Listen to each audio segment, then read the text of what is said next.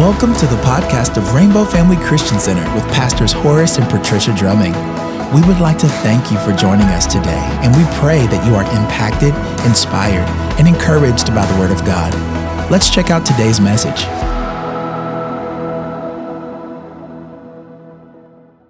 Hallelujah. Hallelujah. Hallelujah. Hallelujah. Hallelujah. Thank you, Lord. Thank you that we are alive in Christ today. Thank you because He's resurrected some dead people, right? He's resurrected us. We were dead uh, to our sin, we were dead to ourselves, but now we are alive in Christ. And we have a reason to rejoice. So we thank you, Jesus. I'm just going to open up with a word of prayer. I'm Kyle. If you don't know who I am, um, let's just look to the Lord this morning. Father, we thank you for this time. We thank you for being able to come together in your name, praising and worshiping you, O God. For, Father, it is a privilege that we have that we can now come boldly before the throne of grace and now speak to you as children, O God, as friends of God. Lord, we, let it not be so uh, diminished amongst us that, God, that we don't recognize how great of a privilege that is that we can come before our Maker. We can join together before our Maker, oh God, because you have extended your grace over our lives. And so we thank you for this today, oh God. Let our hearts be ready to receive. Let the words that flow out of my mouth be the words of your words and your words only, oh God. Let me be an oracle for you, oh God, so that we would be equipped to do what you have called us to do, so that we would please you, oh God, that you will look down on our lives and we would, or you would say to us that our lives, our lives are pleasing to you, oh God. That you take delight in us, oh God. And so, Father, let our hearts be ready. We, we ready our hearts right now. In Jesus' precious name, amen and amen. Amen. You guys can be seated. Um, welcome, welcome to service today. All right, I'm going to start off reading scripture actually. It says, You brood of snakes, you warn, uh, who warned you to flee God's coming wrath. Prove by the way you live that you have been repented of your sins and turn to God. Don't just say to each other, We are safe, for we are descendants of Abraham. That means nothing. For I tell you, God can create children of Abraham from these very stones. Even now, the axe of God's judgment is poised, ready to serve uh, the roots of the trees. Yes, every tree that does not produce good fruit will be chopped down and thrown into the fire. Wow. So, what scripture am I reading from? Luke 3. Luke chapter 3, that's verse 7. Um, that's very, that sounds very harsh to me, right? To start off uh, a sermon, I know I chose it today. I don't think I would normally choose a scripture like this um, to start off a sermon. Why? Because it's not uplifting. We just sung very uplifting songs, songs that reminded of the life that God has given us the, the freedom that we have. But these words, and definitely in light of today's society, they sound harsh. They sound like we are being condemned or we are being judged. And today's society, we don't like that, right? We don't like to look at our faults. We don't like to be reminded of what we used to be or what we did last night or whatever. We don't like to be corrected. But I want to pause here to say correction is necessary. In the life of a Christian, correction is necessary. Even how we uh, have access to the cross, he says that we should confess our sins, and then God is able and just to forgive us of our sins and cleanse us of all unrighteousness. But it's first acknowledging that we have messed up, right? Amen? Amen? So we shouldn't be afraid or so uncomfortable with correction because this is what God wills for us. Um, if you guys know me, then you know what I like to quote from uh, a lot, what scripture I like to quote from a lot is 2 Timothy chapter 3, verse 16 and 17. Um, you don't have to go there. Uh, it says, All scripture is given by the inspiration of God and is profitable for doctrine, reproof, for correction and instruction in righteousness, so that the man of God or the woman of God may be complete, thoroughly equipped for every good work. Right? That's what it says. Reproof and correction, doctrine and instruction. These are all a part of our lives as a Christian, right? That we need to be reading the, the, the Word of God so that we can be corrected. Now, I, I like to point out that I like to point out that the scripture talks about reproof and correction. Reproof is what a lot of times we think about as today is correction. It's actually pointing out where somebody goes wrong, all right? Where you've been wrong, where you, what you did wrong. It's, it's about pointing out your flaw and understanding that we are all flawed, right? There's nobody perfect among us.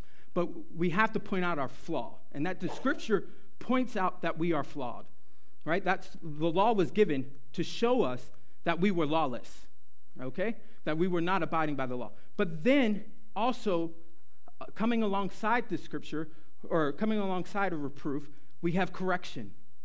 Correction speaks about how to get right. How to get right. Okay?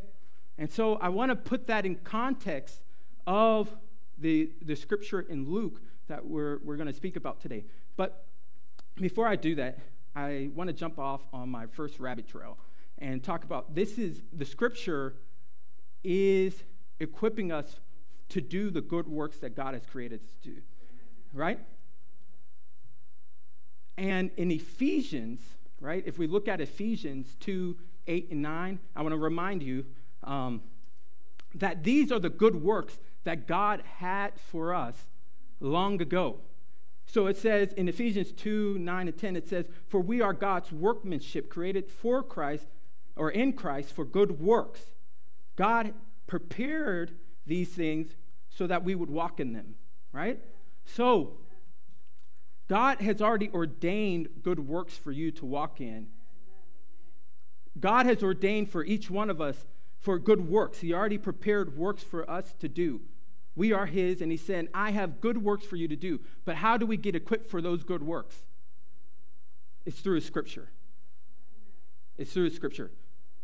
Uh, 2 Corinthians 9 8 says, And God is able to make all grace abound to you, so that having all sufficiency in all things at all times, you may abound to every good work. Now, note, he says, I have works for you that I have predestined. I've already know that you're going to do them. I'm going to give you the word to equip you in those good works, right?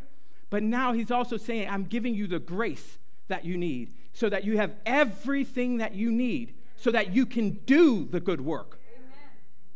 So it's in you. He's, he's given it to you. All you have to do is tap into his grace.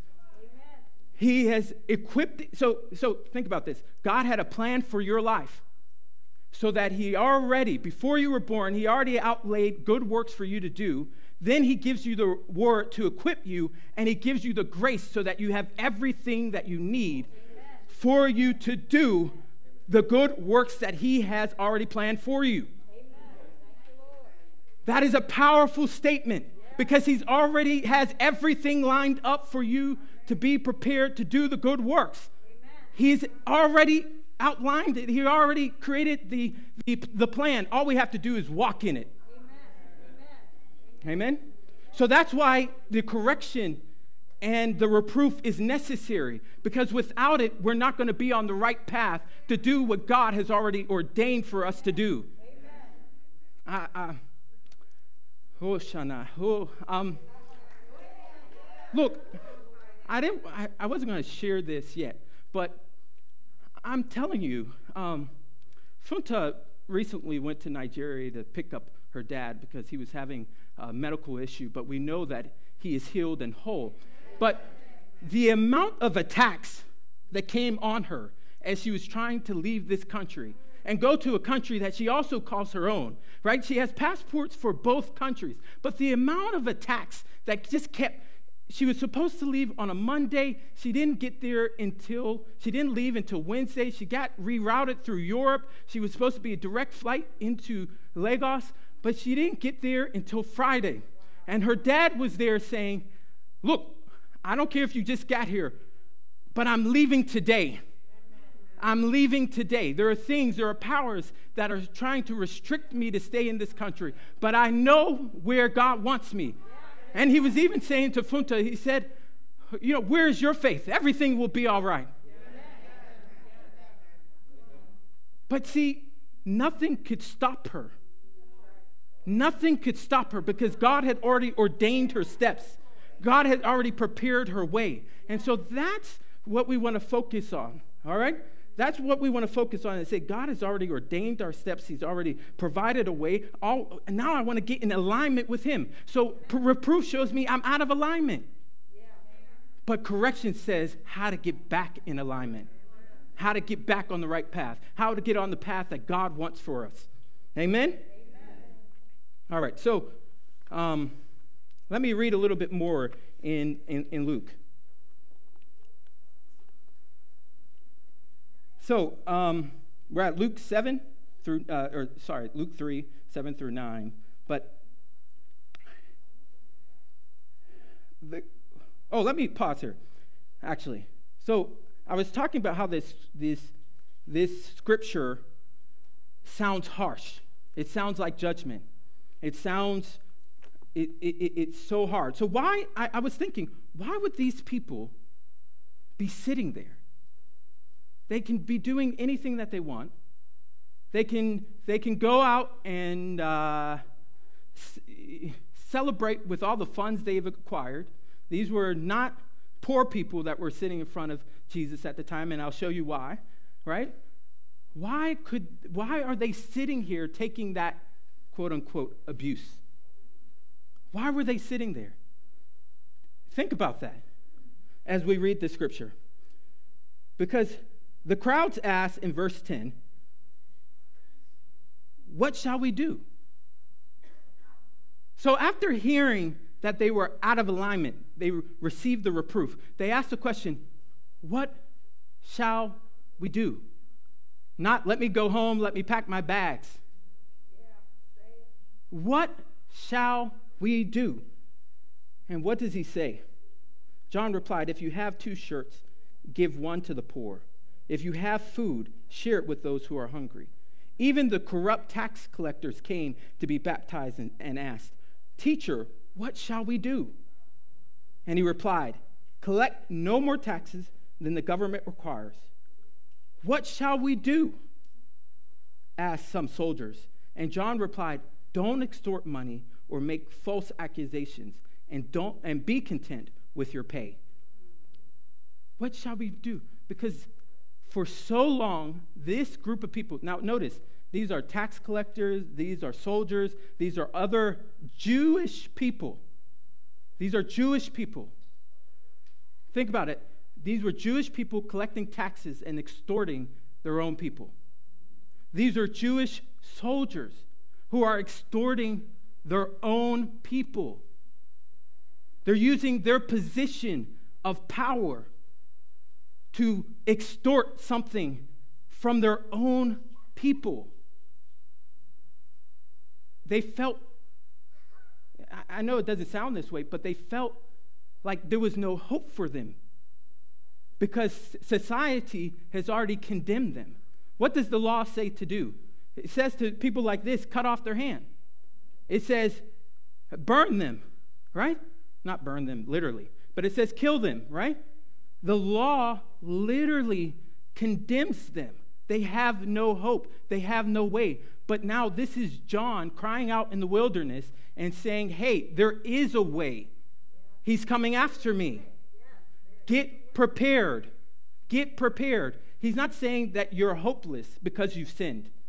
You understand? He's not saying no matter what you've, you've done. He's saying, I am introducing a way. I am introducing a way. I am letting you know that there is a way. And these people needed that hope. Because notice, it says they came to be baptized, they came to wash away their sins. They came to repent. Now, I, I thought I knew what repent meant um, because every time I read a dictionary, it talks about being remorseful. It, it talks about being sad about what you did and wanting to do something else, right? But when I was looking at the word repent uh, in the Greek tense, it means to change one's mind. That's all. It means to understand and look at the world in a different viewpoint to change one's mind. That's why now it makes sense when it says in Romans 12:1 where it says, "Be ye not trans- uh, uh, uh, conformed to this world, but be ye transformed by the renewing of your mind." It makes sense when you read in um, what is it, Psalm 23, where it says, uh, uh, "The Lord shall renew your soul, your mind, your will, and your intellect." Right? Your mind, your will, and your emotions. God is trying to transform your mind. Amen? Amen?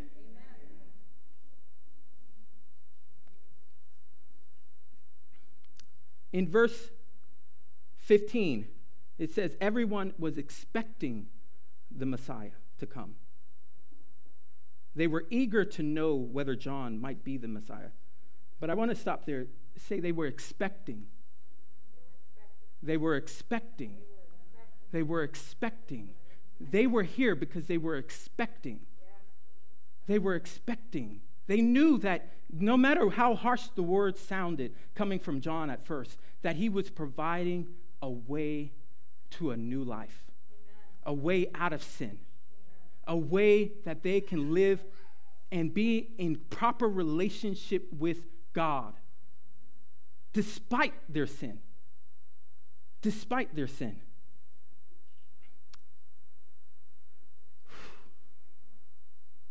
The let's jump over to John chapter 4. John chapter 4.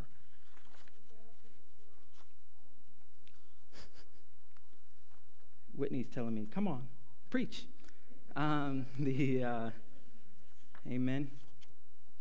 Let's jump over to John chapter 4 because we see a similar story here. Let's jump down to verse 7 here. I'm letting you walk to your Bibles. Um, it says, Soon a Samaritan woman came to the um, came to the well to draw water, and Jesus said to her, "Please give me." Sorry, I need to pick up my Bible here. I guess I'm getting older or something. The um, soon I'm not old at all. Don't don't worry. Soon a Samaritan woman came to the. Came to, the, uh, uh, uh, to draw water, and Jesus said to her, Please give me a drink.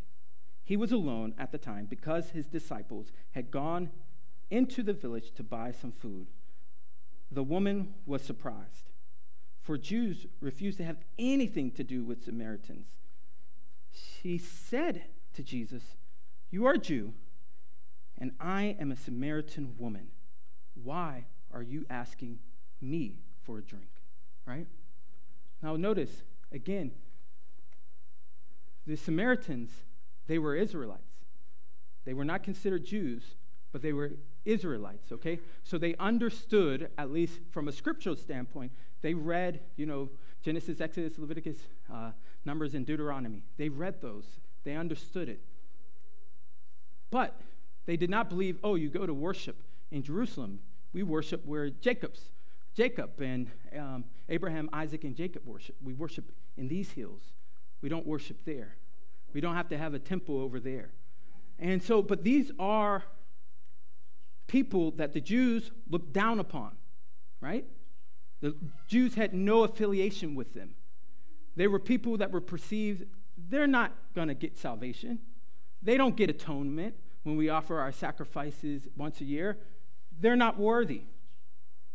They're not worthy. And even look at what she says. She doesn't just say she's a Samaritan, she says, I'm a woman. You're not supposed to talk to me. It's like a woman's not a person, right? Why does she have to put that in there? You know, well, you have to think about it. This is because she's saying, I'm in a lower place in society. You're not supposed to talk to me. Men are not supposed to talk to women. Women are not supposed to talk to men.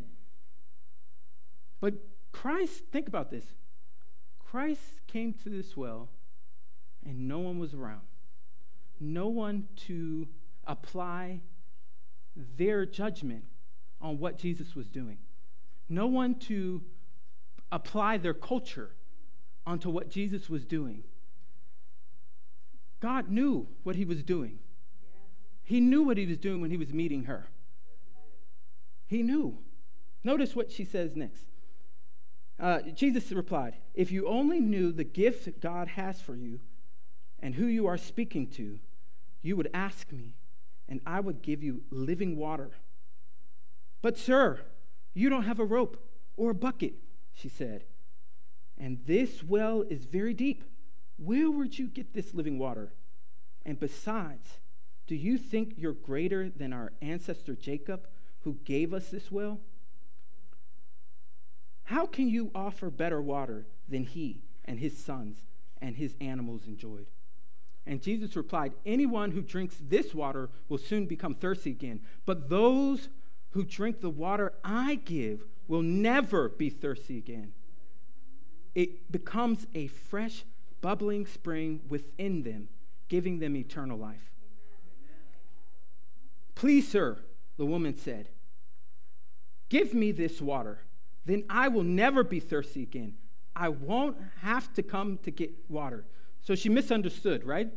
She was thinking about natural water, but he was speaking about spiritual things. And so she says, Please, um, Jesus says to her, Go and get your husband. Go and get your husband.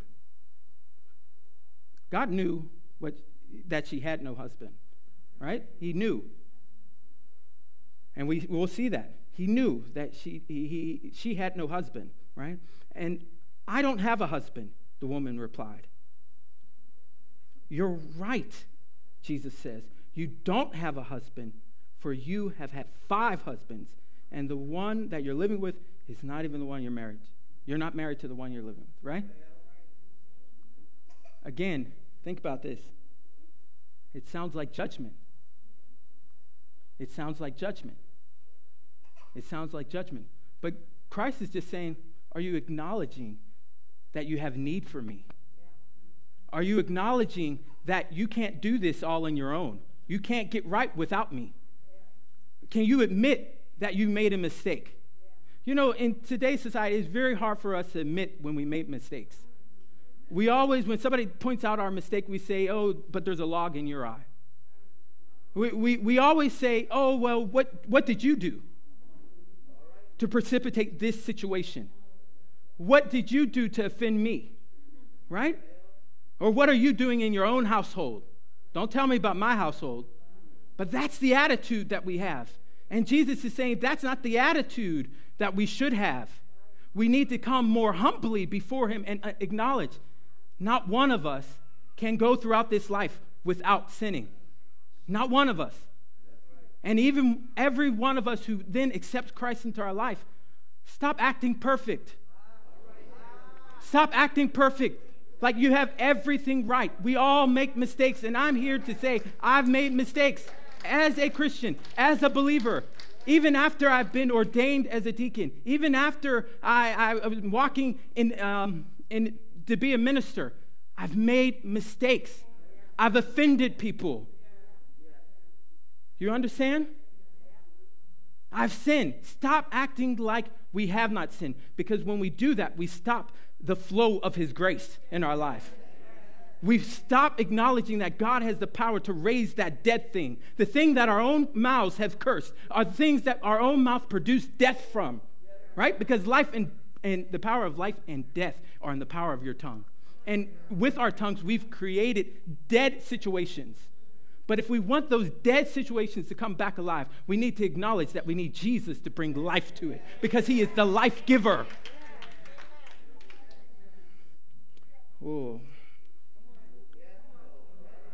So he acknowledges, he, she acknowledges, and she says, I, I, I, so she's honest. She's honest. She acknowledges that she doesn't have a husband right now. She acknowledges her sin. But notice, think about it. Again, this sounds like condemnation, right? But notice, she doesn't run away from the conversation. This is a hard conversation to have, to point out my flaws, but I don't run from the conversation. I can't run from Jesus when he shines light that I've been in darkness. I can't run from him. I have to have this hard conversation with Christ. And, sir, the woman said, You must be a prophet. So tell me, why is it that you Jews insist Jerusalem is the only place of worship, while we Samaritans claim it, it is here on Mount Gerizim, or whatever, where the ancestors worship? whatever. The, um, so Jesus replied, Believe me, dear woman, the time is coming when it no longer matters whether you worship the Father on this mountain or in Jerusalem. You Samaritans know very little about the one you worship, while we Jews know all about him, for salvation comes through the Jews. Now, uh, I was debating whether I should stop on this point um, because a few years ago, I was, well, not few, it's been quite a long time now, 13 years ago, I guess. Um, I was in New York on 125th Street, which is in um, Harlem, right?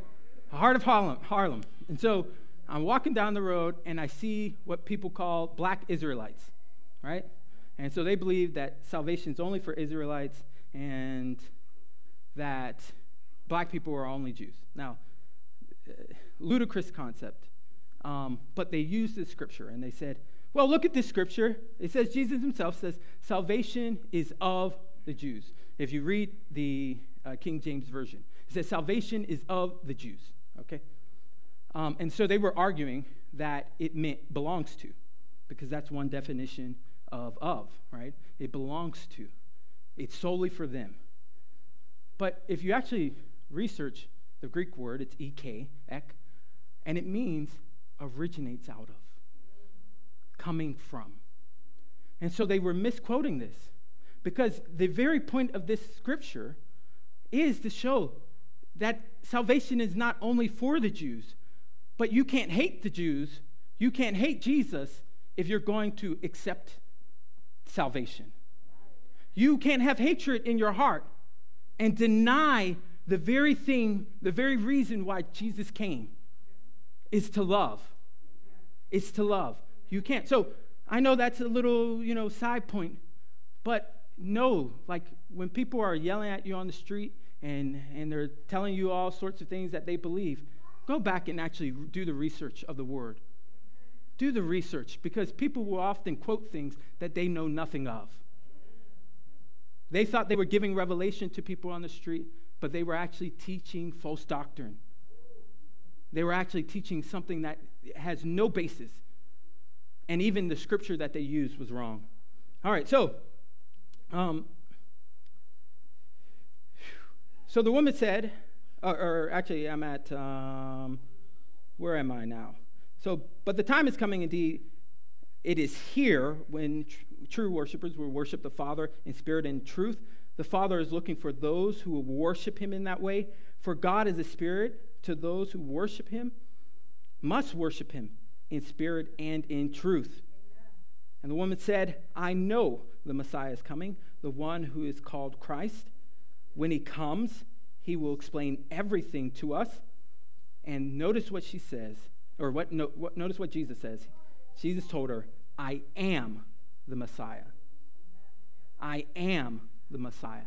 Now, notice, she is expecting to. You notice that the people in John, they were expecting the Messiah. Now the Samaritan is expecting the Messiah. Now Jesus is revealing to us that he is the Messiah. He is the one that's being sent. He's the one that's uh, being sent as a Savior. And so if we keep jumping down in this verse, because I'm trying to get to my last point, I'm reading this, but um, trying to get to my last point here. Because I know a lot of people in this room, we already profess salvation, right? We already understand that we are saved, okay? We already understand that God got us, right? And maybe people are looking on uh, YouTube or Facebook or what, whatever, and a lot of us who are, look on a Sunday, we already know who Jesus is in our life. But there's a very important reason why John is speaking to these people, and there's a very important um, uh, reason why Jesus is speaking to these people. And we're going to go see that, right? So, let's um, jump down to verse 31.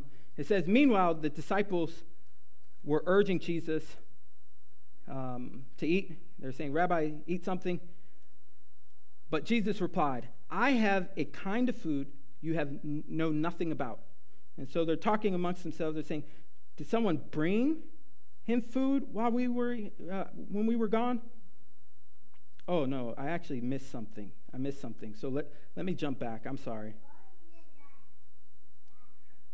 Let me jump back. Because it says, Then his disciples came back. They were shocked to find him talking to a woman, but none of them had the nerve to ask, What do you want with her?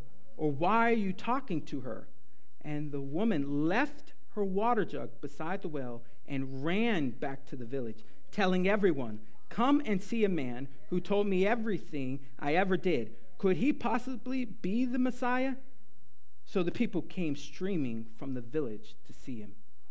Notice that this woman, number one, I told you about the culture that the men were coming, the disciples were coming to apply on Jesus. You see that where he's saying, Why are you talking to this woman? Why are you talking to this woman? But notice, Jesus wasn't caught up in the traditions and the culture. He knew that salvation was coming to this woman. She had an, a level of expectancy. But notice that it wasn't just for this woman. She ran, after hearing the good news, she ran into town and told everybody she knew. And the whole town comes out. All right. So then we jump down to what I read, where he's talking about food. Jesus is saying, I have food that you know nothing about. He says, My nourishment in verse 34 comes from doing the will of God who sent me and from finishing his work. You know the saying for four months between planting and harvesting. But I say, wake up and look around. The fields are already ripe for harvest the fields are already ripe for harvest. This is what I wanted to focus on towards the end of the message to say, I know many of us are Christians, we're believers, but the fields are ripe for harvest. The, it's not okay for us just to sit here. It really isn't. And I'm speaking to myself as well. He's saying the fields, and notice the fields that both John and Jesus went to, they weren't the fields that we would expect them to go to. They were not the fields that literally, you, you know, people who are coming to church some Sundays, not other Sundays, they have a little bit of Christ, they have a little bit of knowledge, they have a little bit. No, he's going to people that had no hope. He's going to people that had no way, that, they were earning for a way back to the God uh, uh, of their salvation, but they didn't know the God of their salvation. And so he's saying, Go to them. They are expecting, they're not in the place that you would think you will find them, but go because they're expecting for you to come. I, I and I'm, I'm going to close on this story. Uh, when I was in college, we went on a, a trip with Impact. Um, it's a student organization uh, focusing on um, evangelism and uh, among co- college campuses.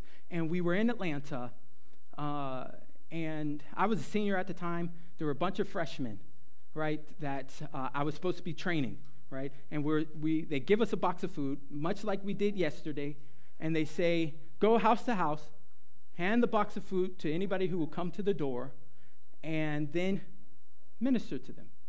And so we walk down these, you know, roads. We don't see anybody home. We knock on a few houses. We get to this house. Um, it, you know, it's Christmas break, and so we, we get to this house, and there are young, a bunch of young people. I think they were college age students too, or high school students. And they open the door, and you know, we give a spiel. Oh, here's a box of food. we're ministering to your physical need, but now we're also trying to minister to your spiritual needs. And we say to them, you know, we go through God loves you, God gave, you believe, you live forever, right? Those are the four points that we were trying to cover.